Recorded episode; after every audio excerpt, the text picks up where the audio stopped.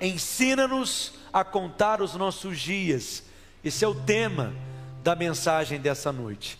Eu quero que você preste muita atenção nisso que eu vou te ensinar, porque essa é uma palavra que ela pode fazer uma diferença muito grande na sua vida nesse novo ano que nós estamos começando hoje. Às vezes, nós vamos vivendo a vida sem considerar verdades e princípios da palavra de Deus que podem fazer tanta diferença. E nós vamos então levando a nossa vida, como diz a música, deixa a vida me levar, sem considerar princípios poderosos da Escritura. Muitos princípios poderosos que acabam passando despercebidos diante de nós, porque nos falta entendimento, revelação. E, consequentemente, nós não entramos na prática, nós não entramos na experiência e nós, por consequência, padecemos. É por isso que a Bíblia diz: Conhecereis a verdade, e a verdade vos libertará. E esse princípio se aplica em todas as áreas da nossa vida, em cada aspecto da nossa em cada vida. Amém, queridos? Quantos querem aprender? Então veja, nós somos o povo da fé. Então diga eu sou da fé. E aqueles que são da fé, eles são justos, porque os justos eles vivem pela fé. E a promessa da palavra de Deus é que a oração de um justo ela é ouvida. Nós cremos que quando um justo ora, a sua oração não é apenas ouvida, como ela também será respondida. Por que, que é importante você aprender a como contar os seus dias e a discernir os ciclos e as estações espirituais que você vive ao longo da sua jornada, ao longo da sua vida. Você precisa discernir os ciclos para que você possa orar de maneira apropriada, para que você possa orar de forma correta, para que você possa orar de forma específica, de maneira clara, e quando você ora da forma correta, a oração se torna efetiva na sua vida ela se torna eficaz e você passa a ter uma vida de oração bem-sucedida. O que é uma vida de oração bem-sucedida? É aquela em que você não apenas ora, mas você tem respostas da sua, da sua oração. Você percebe as intervenções de Deus na sua vida, porque você orou a respeito de algo.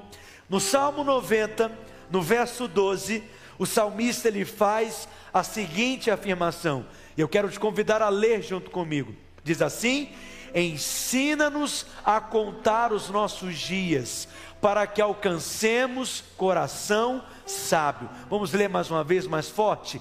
Ensina-nos a contar os nossos dias, para que alcancemos coração sábio. Você tem aprendido aqui que sabedoria é uma chave espiritual para a sua vida. Que eu tenho ensinado para você, certamente você já me ouviu falar sobre isso, é que a maioria dos nossos problemas, na realidade, são problemas de sabedoria. Então, você não tem problema financeiro na realidade, você tem um problema de sabedoria. Existe algo a respeito de dinheiro Existe algo a respeito de finanças que você não sabe, que você não conhece. Se você soubesse, você iria administrar o dinheiro melhor. Então não é um problema de dinheiro, na verdade, é um problema de sabedoria. Talvez você está enfrentando algo, por exemplo, no seu casamento, você não tem um problema de casamento. Na realidade, esse é um problema de sabedoria é porque existe algo a respeito da vida conjugal que você não viu, que você não enxergou, que você ainda não compreendeu. Se você conhecesse aquilo, você não estaria enfrentando aquele problema. Então é um problema de sabedoria.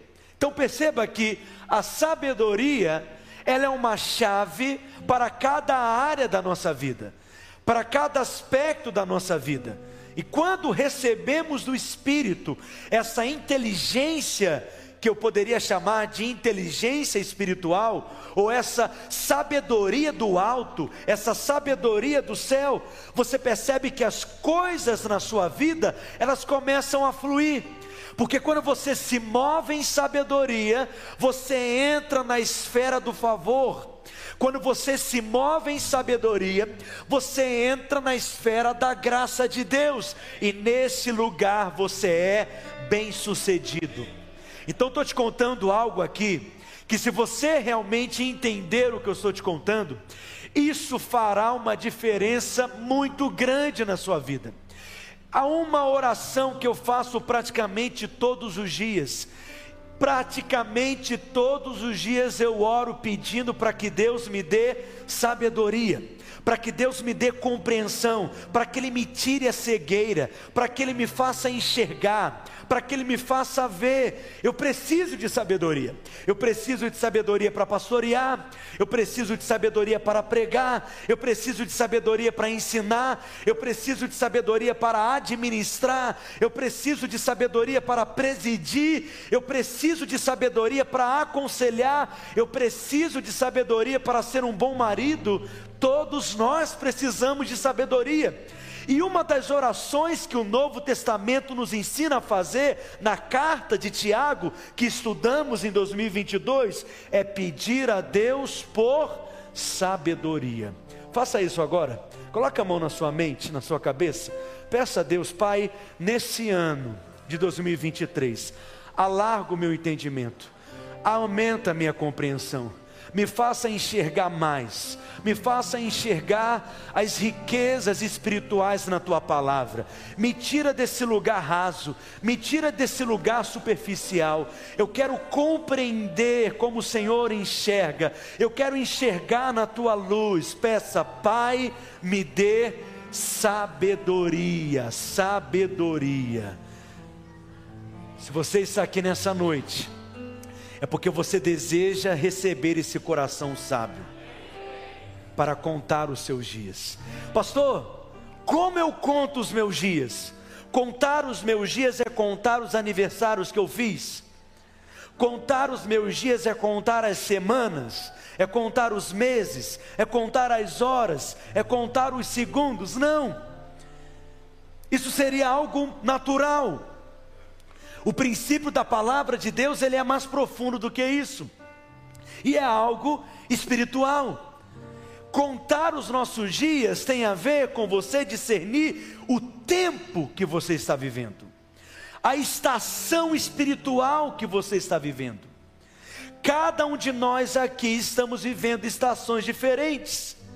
Contar os dias tem a ver com você discernir os ciclos e perceber o ciclo que você está experimentando, e eu quero te adiantar que em cada área e aspecto da nossa vida, nós estamos vivendo um ciclo distinto e uma estação diferente também. É por isso que nós precisamos de sabedoria. Então, a palavra de Deus, ela quer nos ensinar algo que, se realmente tivermos o discernimento, isso fará uma grande diferença na nossa história.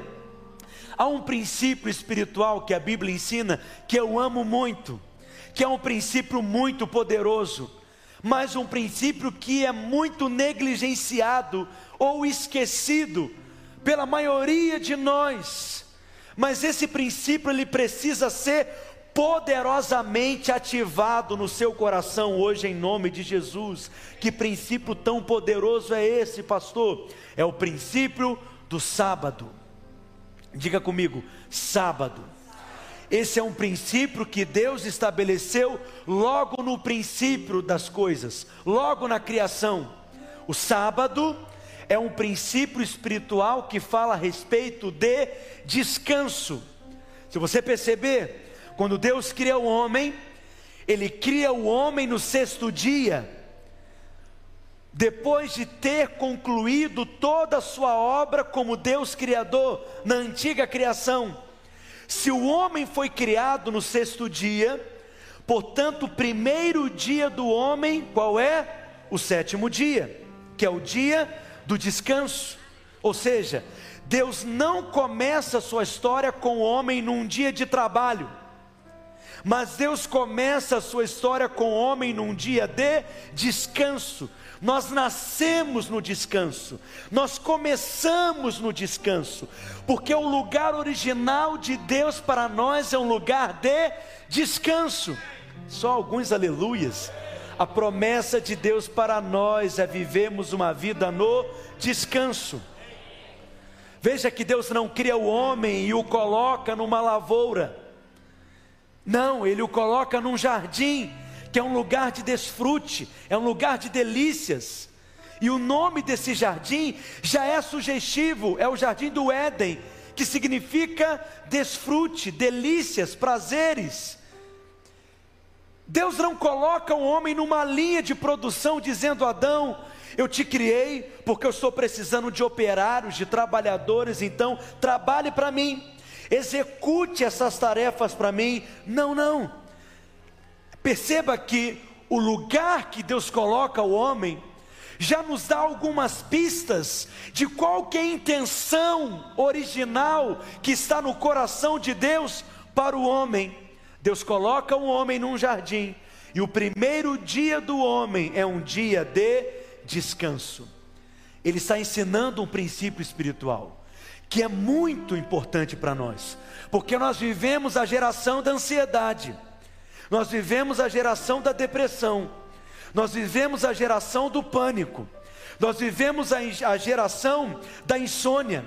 Por que, que vivemos a geração do pânico, da depressão, da ansiedade, da insônia? Porque nós negligenciamos ou esquecemos esse princípio do descanso. É uma geração que vive debaixo de condenação, é uma geração que vive debaixo do jugo do medo, da opressão, da ansiedade da acusação, do estresse, da cobrança. Isso são tipos de julgos que Satanás vai colocando sobre nós, é a raiz de todos esses problemas que vamos percebendo, que vão somatizando no nosso corpo, mas qual que é a origem disso tudo? É simplesmente pelo fato de negligenciarmos o princípio do descanso. Deus nos chamou para vivermos uma vida no descanso. E é por isso que Ele criou e estabeleceu esse princípio que é tão poderoso, que nós não podemos deixá-lo de lado, que nós não podemos esquecê-lo, senão sofreremos as consequências por quebrarmos um princípio espiritual. E Deus ele foi tão enfático nisso que ele estabeleceu três sábados na Bíblia. Quantos sábados? Três. Primeiro, o sétimo dia da semana. É um dia de descanso. É o primeiro sábado. O segundo sábado que Deus estabeleceu na Escritura é o sétimo ano de um ciclo de sete anos, que na Bíblia é chamado de ano sabático. Esse é o segundo sábado. Quem está aqui comigo? E o terceiro sábado que nós encontramos na Bíblia é o quadragésimo nono ano. Em sete ciclos de sete anos, o quadragésimo nono ano, ele é chamado na Escritura de ano do jubileu. Então, são os três sábados que nós percebemos na Escritura, e aí você percebe quando Deus ele quer realmente valorizar algo, você percebe o foco que ele dá, a ênfase que ele dá na Escritura, e nós não podemos ignorar. Deus está querendo falar algo conosco, amém, Daniel? Deus está querendo nos ensinar algo com isso. Ele quer te ensinar esse princípio de viver uma vida no descanso. Em outras palavras, ele diz: Olha, eu criei você para descansar. Talvez o homem não entendeu isso. E aí Deus cria então um dia inteiro para o homem descansar, que é o sábado, aleluia. Mas como talvez o homem não entendeu, Deus quer enfatizar um pouco mais. Então eu vou criar o ano inteiro, que é o ano sabático, o sétimo ano do ciclo de sete anos, vai ser um ano inteiro de descanso. Preste atenção. Nesse ano, eles não podiam trabalhar, eles não podiam se esforçar eles não podiam ter nenhuma tarefa, eles não podiam mexer na terra, eles não podiam fazer nada. Um ano inteiro de férias. Não, pera aí. Vou repetir: um ano inteiro de férias. E recebendo para isso. Diga aleluia. Só que talvez o homem ainda não compreendeu, aí sabe o que, que Deus fez? Ele estabeleceu então o ano do jubileu, que é o terceiro sábado, que é o quadragésimo nono ano. E chegou um ponto, eu creio que Deus falou: chega, não vai ser apenas um dia, não vai ser apenas um ano, não vai ser apenas só o jubileu. Jesus, ele se torna o Senhor do sábado. E quando nós nascemos de novo e fomos enxertados em Cristo, nós fomos enxertados no descanso. E a vontade de Deus é que você viva não apenas um dia, não apenas um ano, não apenas o um jubileu, mas que a sua vida seja uma vida no descanso. E esse descanso não é físico simplesmente, é um descanso na alma.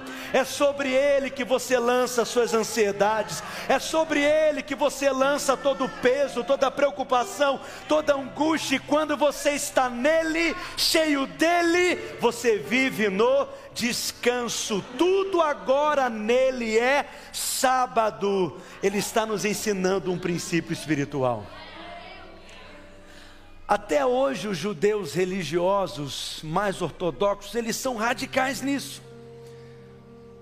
Ontem eu estava falando de uma experiência que eu tive em Israel, no Muro das Lamentações, quando vi aqueles judeus com aquelas caixinhas pretas amarradas na testa, fazendo aquele movimento. Mas a primeira cena que me chocou, na verdade, já nessa experiência, numa outra cultura, imerso em outro lugar, foi quando eu fui recebido no hotel que eu fui hospedado e já era sábado, porque já tinha passado das seis horas de sexta-feira e o elevador estava no automático. Por quê? Porque no dia de sábado eles não podem apertar o botão do elevador, porque isso é considerado esforço, isso é considerado trabalho. O problema é que eu estava, sei lá, no oitavo andar. Aí parou no primeiro, abriu a porta, fechou a porta, foi para o segundo. Abriu a porta, fechou a porta, foi para o terceiro. Imagina eu exercendo o fruto do Espírito, a paciência, aleluia. Só que essa viagem que eu fiz, eu vou te dizer, eu nunca tive esse sonho de ir a Israel. Mas existem momentos que Deus resolve nos abençoar de uma forma inesperada foi mais ou menos no início do ano de 2019, que eu creio que é o ano que eu fui, foi antes da pandemia. Eu recebi uma mensagem de um convite de uma organização que reunia pastores, jovens, influentes no Brasil, para conhecerem Israel, porque o jovem cristão brasileiro hoje não tem tanto interesse em conhecer Israel. E essa era uma maneira de mostrar Israel e despertar esse interesse nos jovens da igreja cristã brasileira. E essa era uma viagem com tudo pago, tudo pago. Aéreo, hotel, alimentação, todos os locais que nós fomos, isso é favor de Deus, é ou não é? E essa viagem foi patrocinada por alguns empresários bilionários judeus, e um deles no último dia da viagem, resolveu fazer um jantar para esses pastores. E lá eu estava. Antes do jantar, ele apresentou como que a empresa dele funcionava e um novo projeto da empresa dele. E eu achei interessante, porque ele falava, falava, falava, e tinha um funcionário dele que ficava ali só apertando o botão do mouse para passar os slides. E aí eu quis entender o porquê. Porque era sábado. E no sábado eles não podem apertar o mouse. Porque apertar o mouse para fazer um clique é considerado esforço. Então ele tinha um funcionário que não era judeu, só para ficar apertando o mouse para ele. Olha só como é que são as coisas. Preste atenção, eles levam isso de maneira religiosa. O que eu estou te ensinando aqui é um princípio espiritual. Quem está entendendo o que eu estou dizendo? Então, você, hoje na nova aliança, foi chamado pelo Espírito a viver uma vida no descanso. Não é porque você não está fazendo nada que você está descansando. Um pai de família pode estar, sei lá, quatro meses, seis meses desempregado, não trabalhando, mas ele não está desfrutando do verdadeiro descanso, porque ele está cheio de preocupação, cheio de ansiedade, cheio de temor e insegurança. Então creia, Jesus hoje é o nosso sábado, e Jesus hoje é o nosso lugar de descanso. Amém, queridos? Mas no ano sabático, é o ano inteiro de sábado. Eles não plantavam. Aquilo que eles escolhiam no sexto ano, ou seja, antes do sétimo, era suficiente para eles se alimentarem no sexto ano, no sétimo ano, porque eles não iriam trabalhar, e no oitavo ano, porque eles não teriam, consequentemente, sementes para semear. Então, a bênção que eles experimentavam no sexto ano, por cumprirem o princípio do sábado, era tão poderosa que era uma bênção abundante para três anos, era uma bênção tríplice. Uma das razões do porquê o povo de Israel foi levado cativo foi porque eles não guardavam o ano sabático. Já percebeu que aquele que não aprende a descansar, se torna escravo daquilo que o cansa. Aquele que não aprende a descansar, vive como escravo de algo. Você é escravo daquilo que você não descansa. E porque eles não cumpriram o princípio do sábado no ano sabático, eles foram levados cativos e viveram um tempo de escravidão. Levítico, no capítulo 25, no verso 8, diz assim a Escritura. Levítico, capítulo 25, no verso 8, você que está anotando as referências. Contarás sete semanas de anos, sete vezes sete anos. Levítico, capítulo 25, verso 8.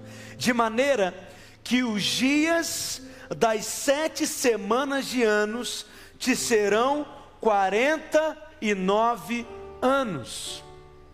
Veja, além do sétimo ano, que era o ano sabático, tinha também, como eu disse, o quadragésimo nono ano, que era chamado de ano do jubileu. Pastor, quando que eles passaram a contar esses anos? Eles passaram a contar esses anos a partir da Páscoa quando eles foram resgatados e livrados da morte. Naqueles dias que eles foram libertos da morte no Egito, eles começaram a contar todos esses sábados na vida deles. Eles trabalhavam seis anos, no sétimo ano, então, eles descansavam. Um ano inteiro de férias, sem trabalhar na terra, sem ter nenhum esforço. A terra produzia três vezes mais para que eles pudessem comer no sexto ano, no sétimo, e para que no oitavo eles tivessem sementes para semear no novo ciclo que iria começar. Um ano inteiro de férias, aleluia. É um princípio poderoso do descanso. Só que esse sétimo ano era um ano de festejar.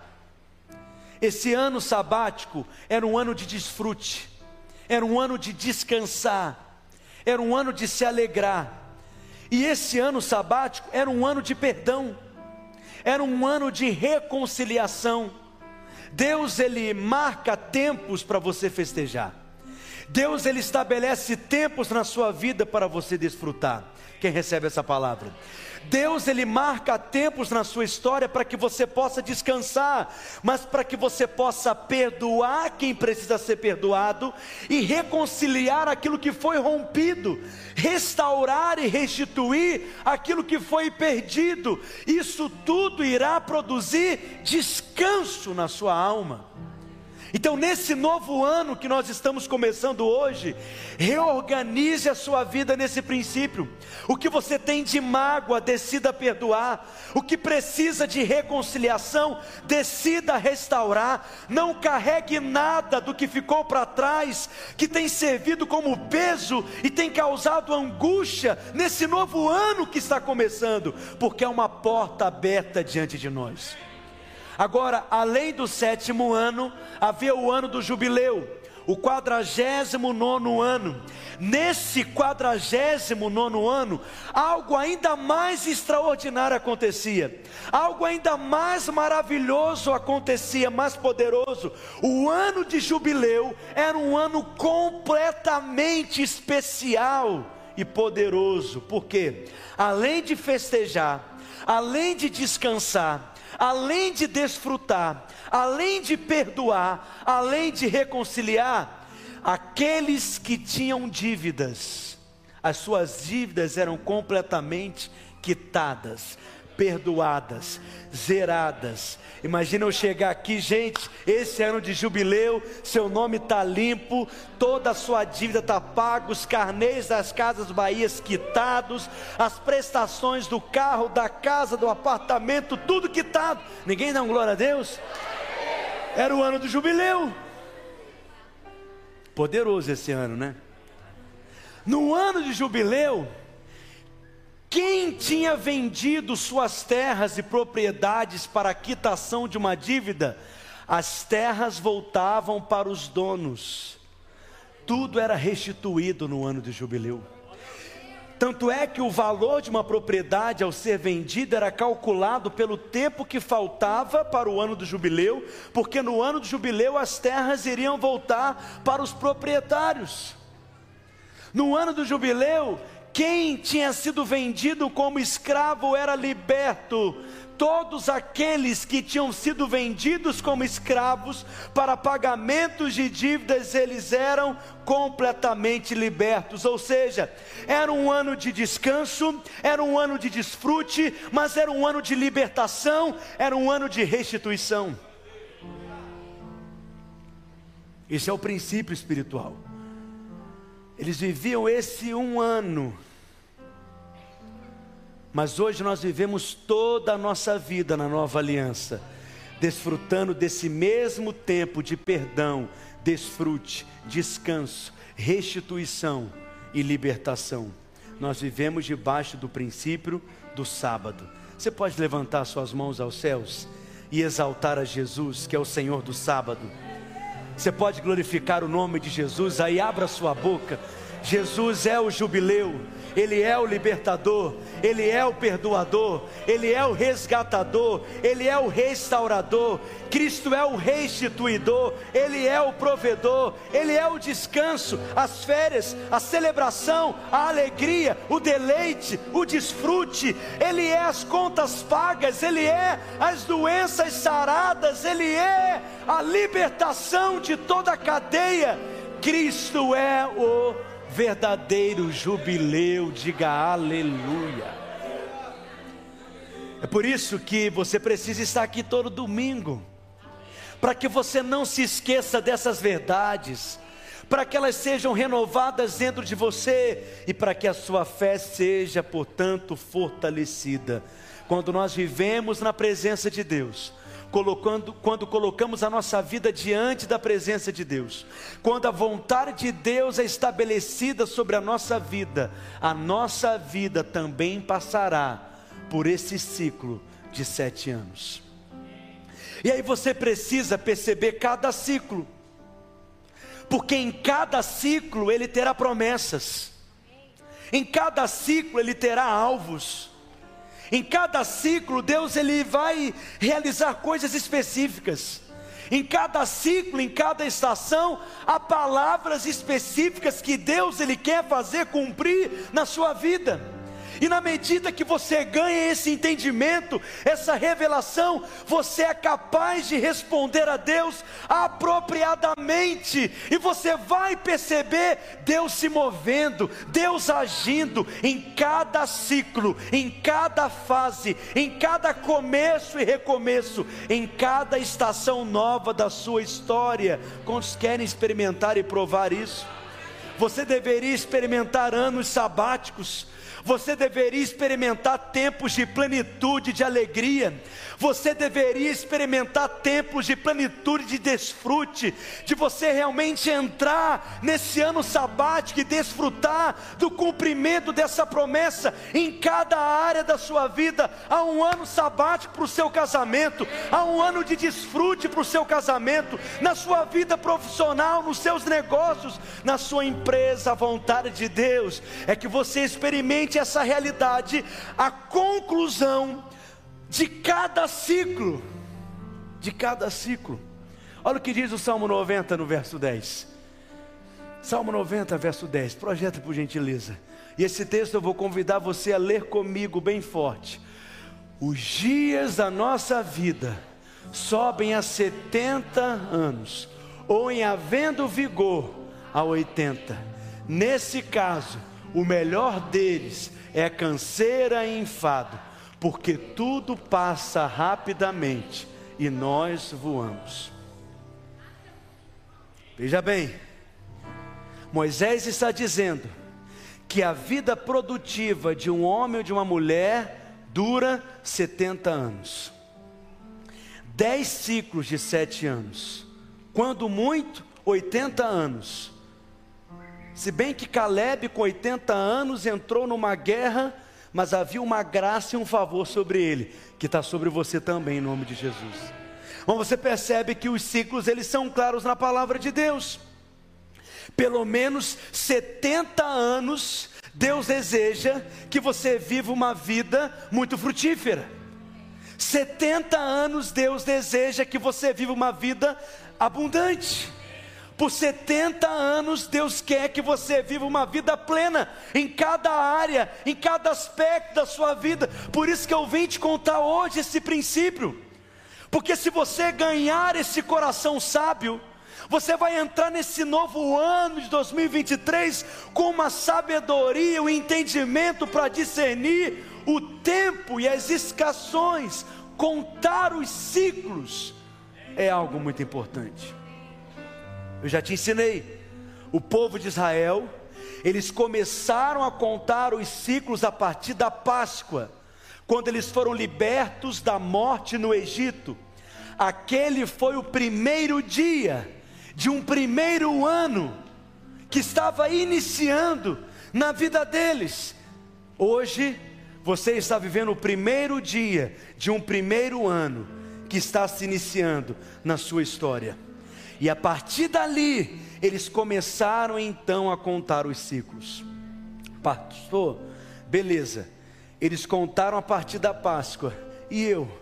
Eu passo a contar a partir da onde? Como que eu começo a contar? Para que eu possa avaliar a minha vida. Para que eu possa discernir o tempo.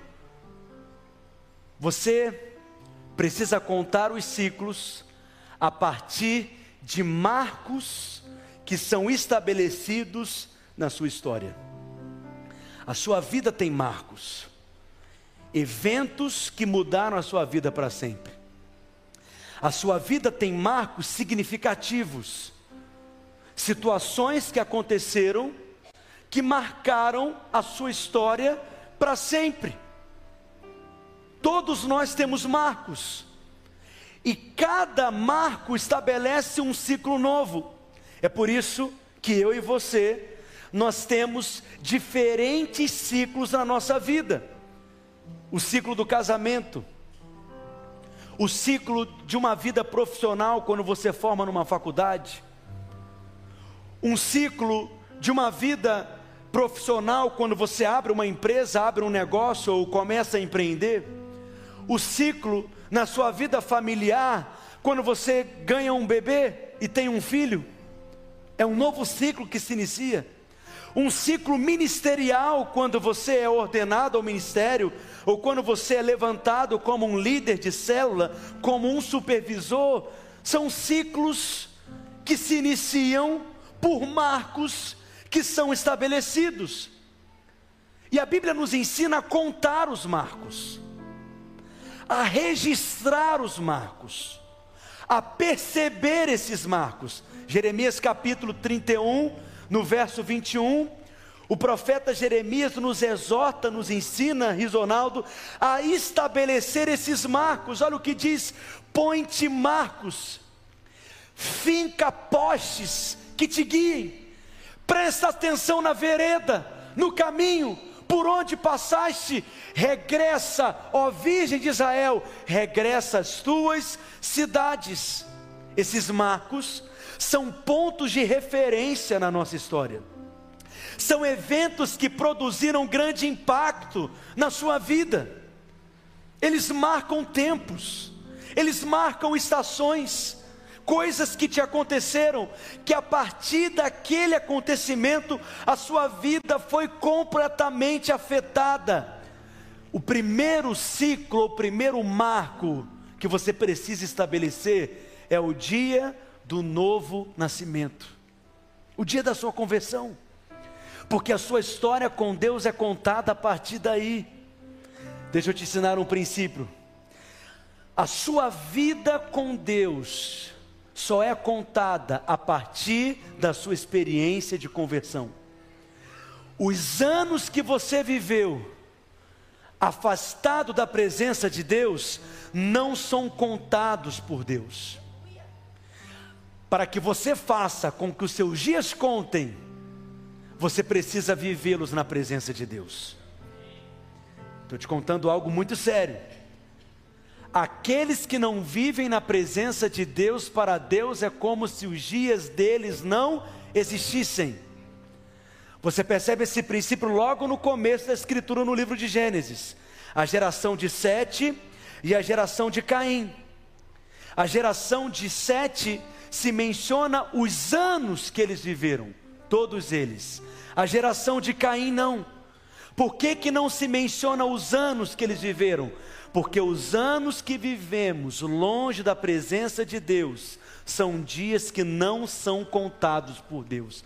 Faça com que os seus dias sejam contados por Deus, vivendo na presença dEle. Alguém diz amém, gente?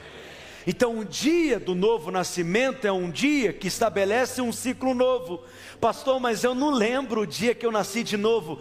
Então, comece a contar a partir do dia do seu batismo. A partir desse dia é um marco, é um ciclo que se inicia, é um primeiro ano. Porque antes disso, os seus dias não são contados por Deus, são dias perdidos. Quando você nasce de novo, um marco é estabelecido na sua vida e um novo ciclo se inicia. Amém, queridos? No dia do seu casamento, um novo ciclo. O dia do nascimento do seu filho, um novo ciclo. O dia que você foi levantado para o ministério, um novo ciclo. O dia que você abriu um negócio, é um novo ciclo. No dia que você formou na faculdade, é um novo ciclo, porque é um novo marco na sua vida profissional. Esses marcos, eles servem de referência para que você possa perceber os diferentes ciclos. Deixa eu te contar algo: nada na nossa vida é por um acaso, porque nós somos seres espirituais e cremos no mover sobrenatural de Deus. Eu vou repetir Perceba os marcos e os diferentes ciclos. Porque se você fizer as contas, você vai perceber que nada na sua vida é por um acaso. Aprenda a contar os seus dias, para que você alcance um coração sábio. Estabeleça esses marcos de uma forma bem clara, para que você tenha referências na sua história. Pastor, mas como assim? Eu não estou te ensinando numerologia, não e nem estou te ensinando previsão do futuro, não é isso. Me escute com bons ouvidos e com ouvidos espirituais. O que eu estou te ensinando aqui é a palavra de Deus nos ensina a contar tempos, ciclos e estações, datas, marcos na vida. E por detrás desse princípio, nós podemos discernir o que Deus está fazendo em cada ciclo e orar de forma adequada, e orar de maneira específica, e aprender a como dar a resposta que Deus espera que eu dê naquele ciclo. Eu não sei se você está conseguindo entender o que eu estou te ensinando, mas isso é sabedoria.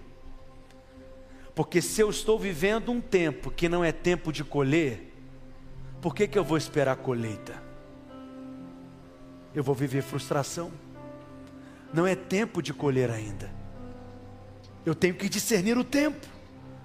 Porque se nesse tempo é um tempo de colheita, eu posso orar.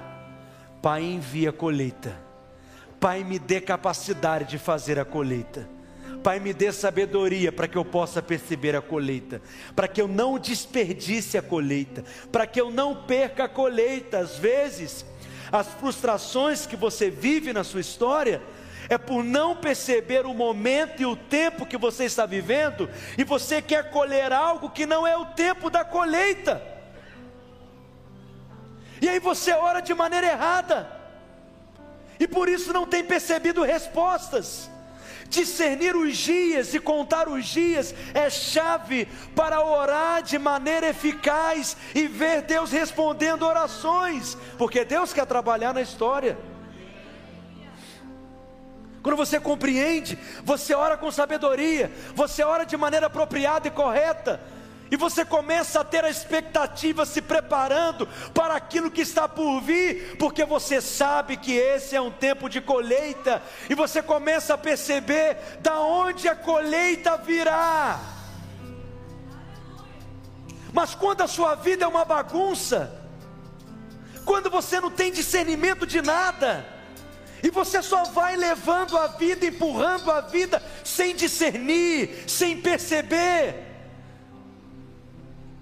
você padece, porque não está respondendo a Deus, dando a resposta que Ele espera que você dê.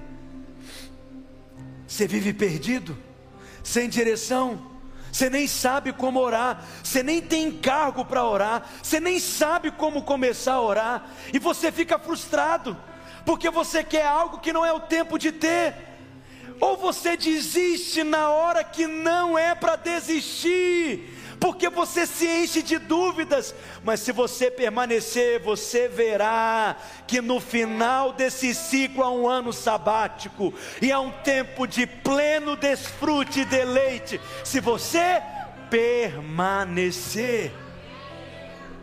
Quem está entendendo a importância do que eu estou ensinando aqui?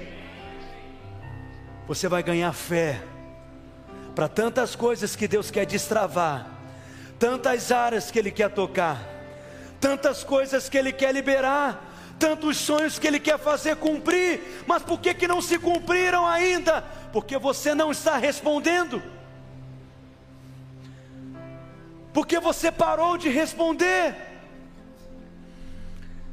Mas nessa noite você vai receber sabedoria do céu.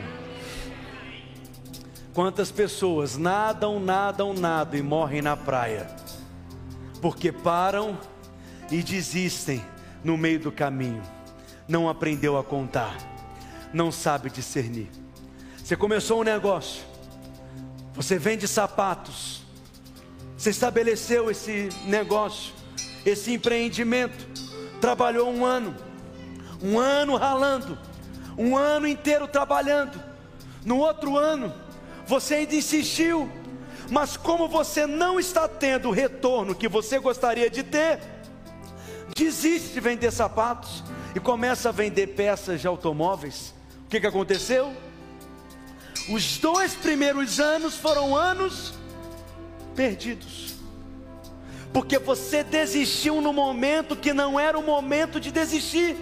Aí você nadou, nadou, nadou e morreu na praia porque você não permaneceu. E aí o que, que acontece? Você vai ter que começar tudo de novo.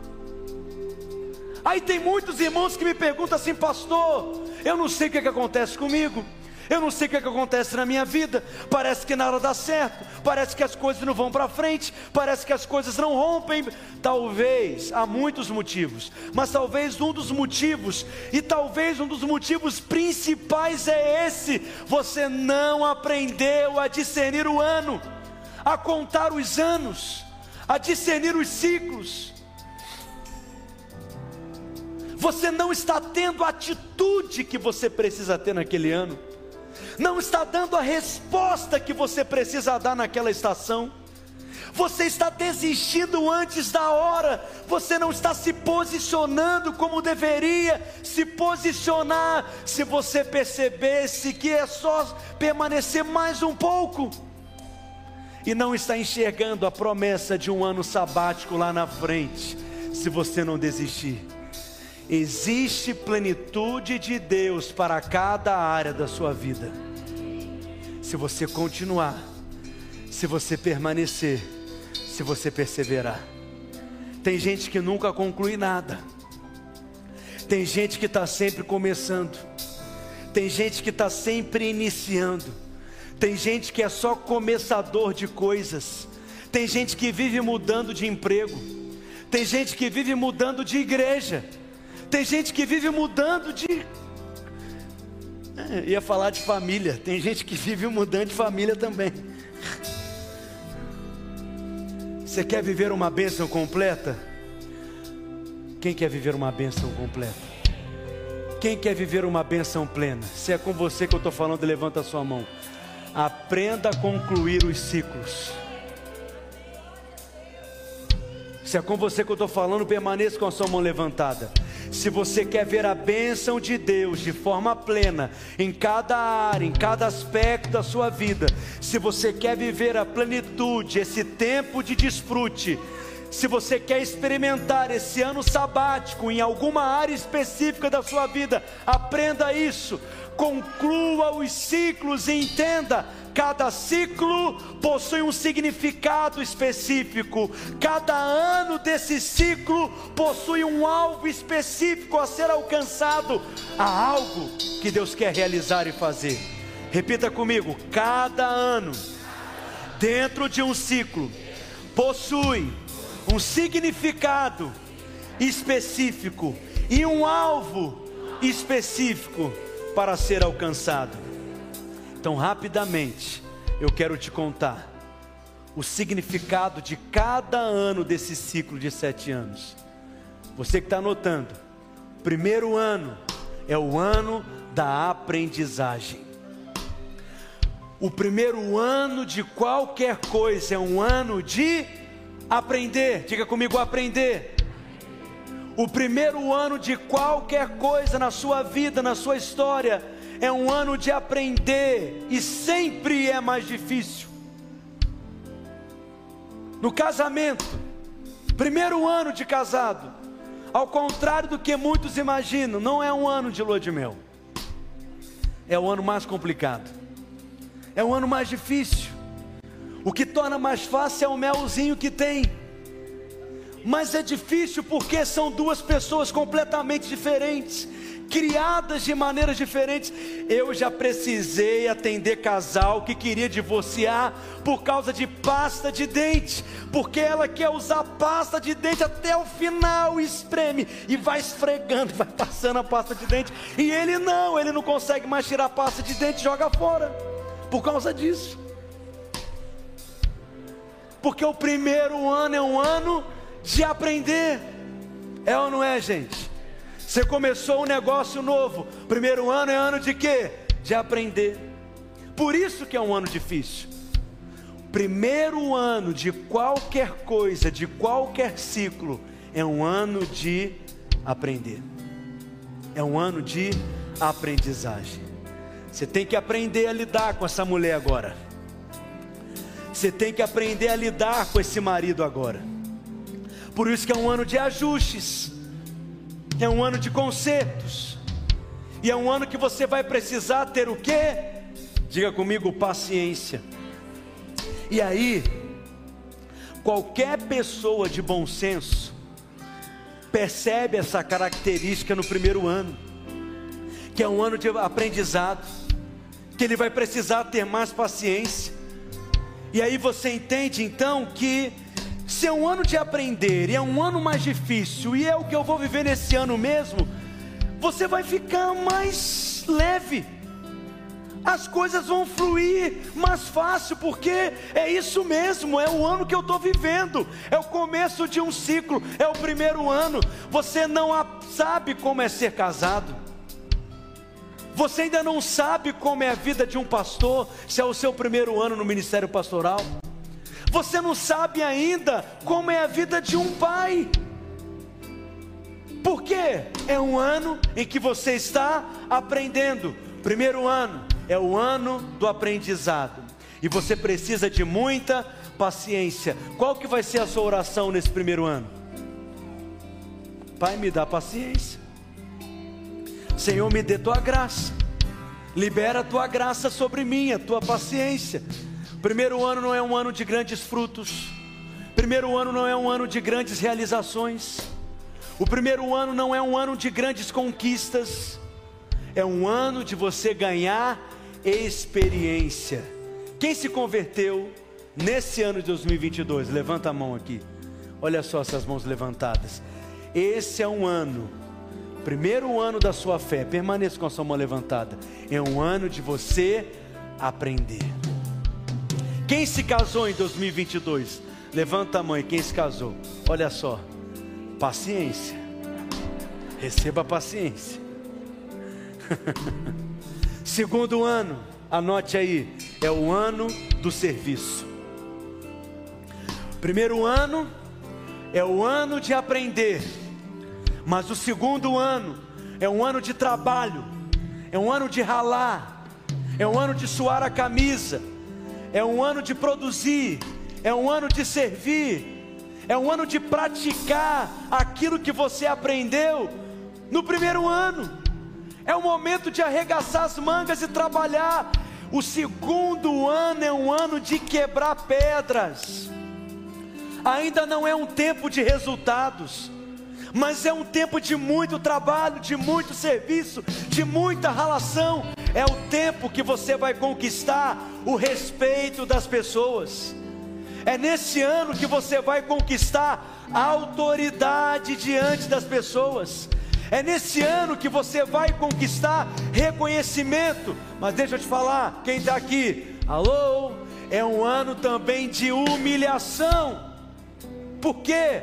Porque você ainda está construindo algo, você ainda está edificando algo, conquistando algo.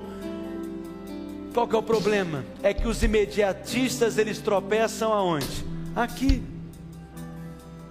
Só porque ele aprendeu, ele acha que já sabe.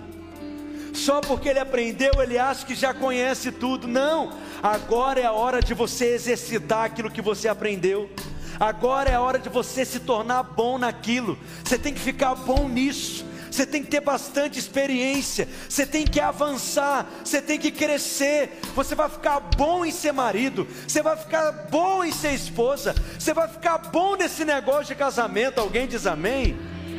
porque é um ano de você praticar, praticar estar junto, praticar relacionar, praticar sacrifício, praticar renunciar, praticar amar. Tem gente que está sempre no primeiro ano, porque não completa os ciclos.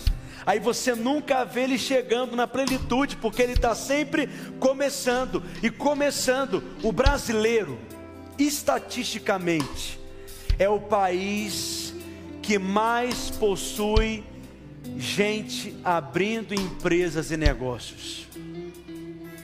Porque o brasileiro ele tem essa alma empreendedora. Só que estatisticamente o brasileiro é o país que mais também fecha as empresas e negócios. Por quê?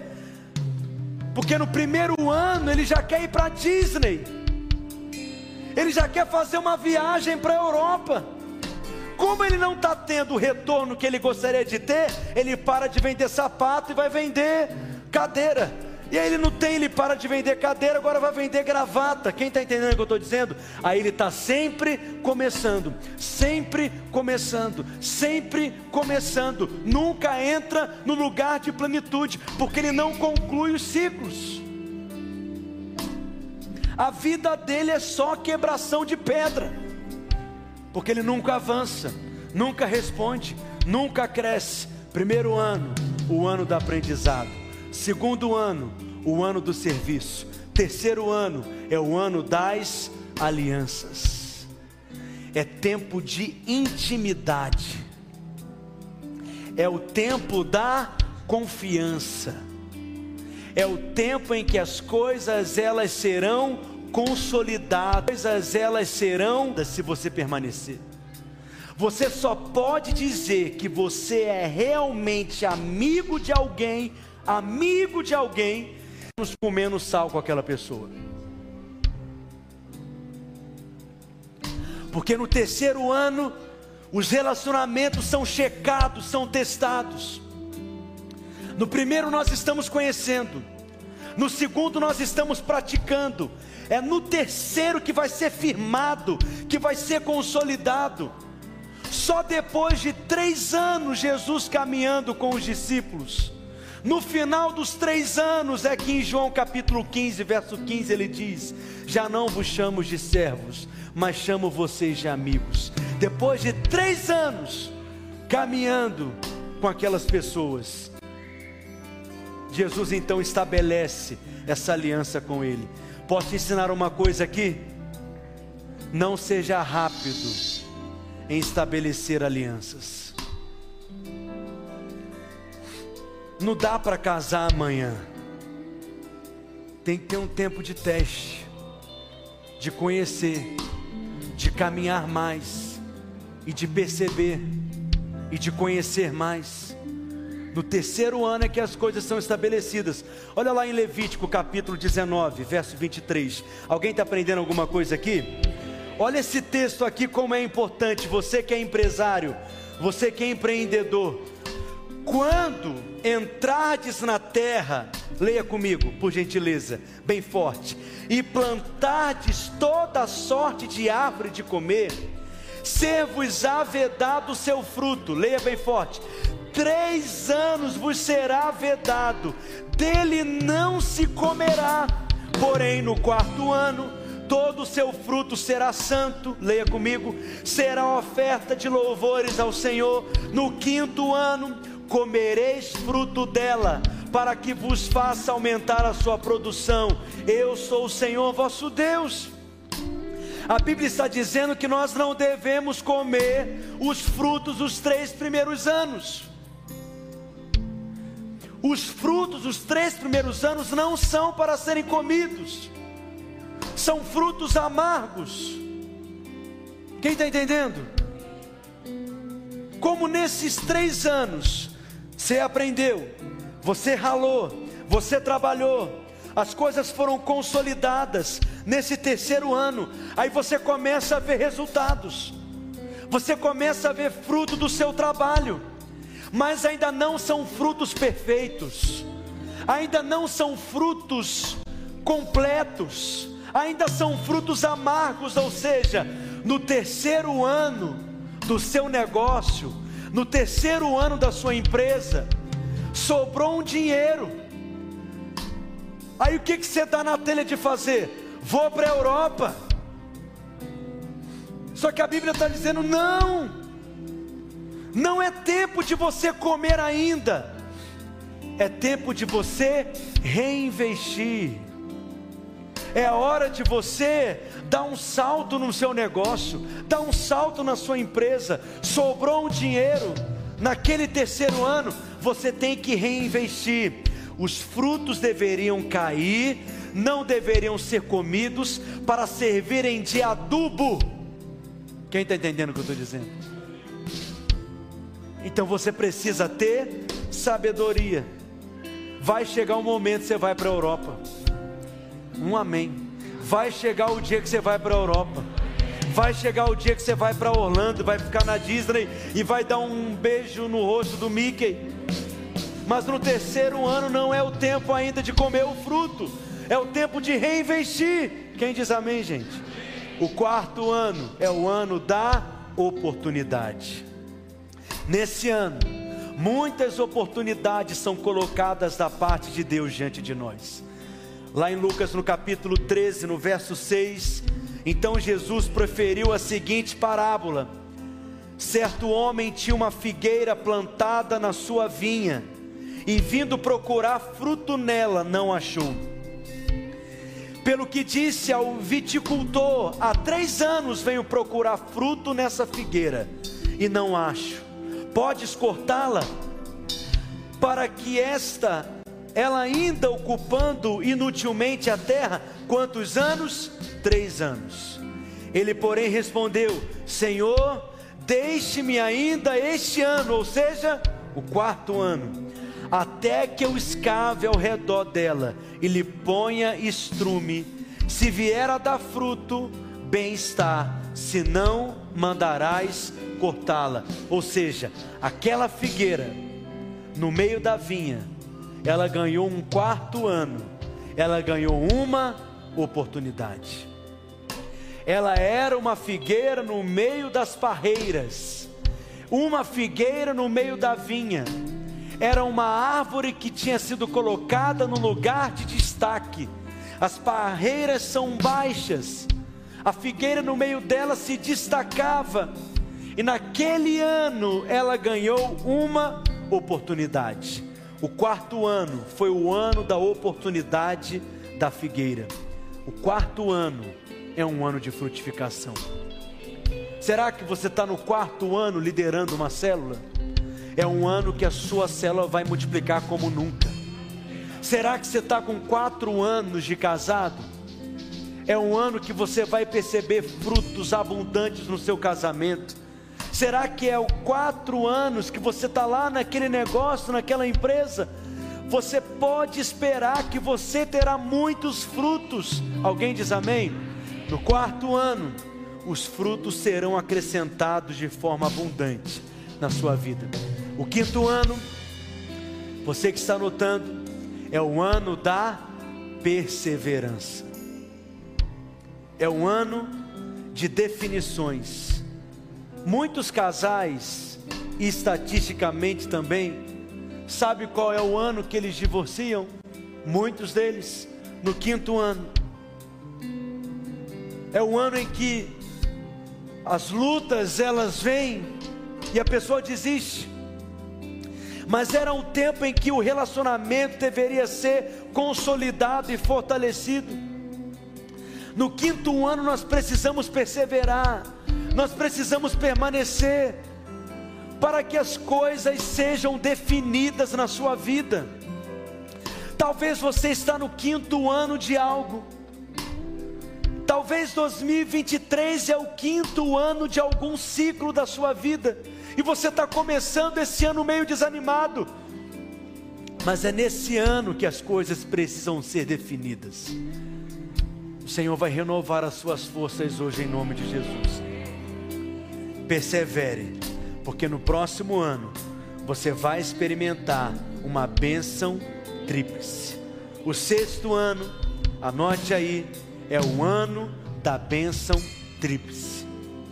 No sexto ano, os frutos serão multiplicados de forma sobrenatural, de forma extraordinária. Amém? Por que no sexto ano? Porque no sétimo eles não trabalhavam, e no oitavo ano eles iriam precisar recomeçar. Eles comeriam o que então no sétimo e no oitavo ano? É por isso que no sexto ano a colheita ela era três vezes maior.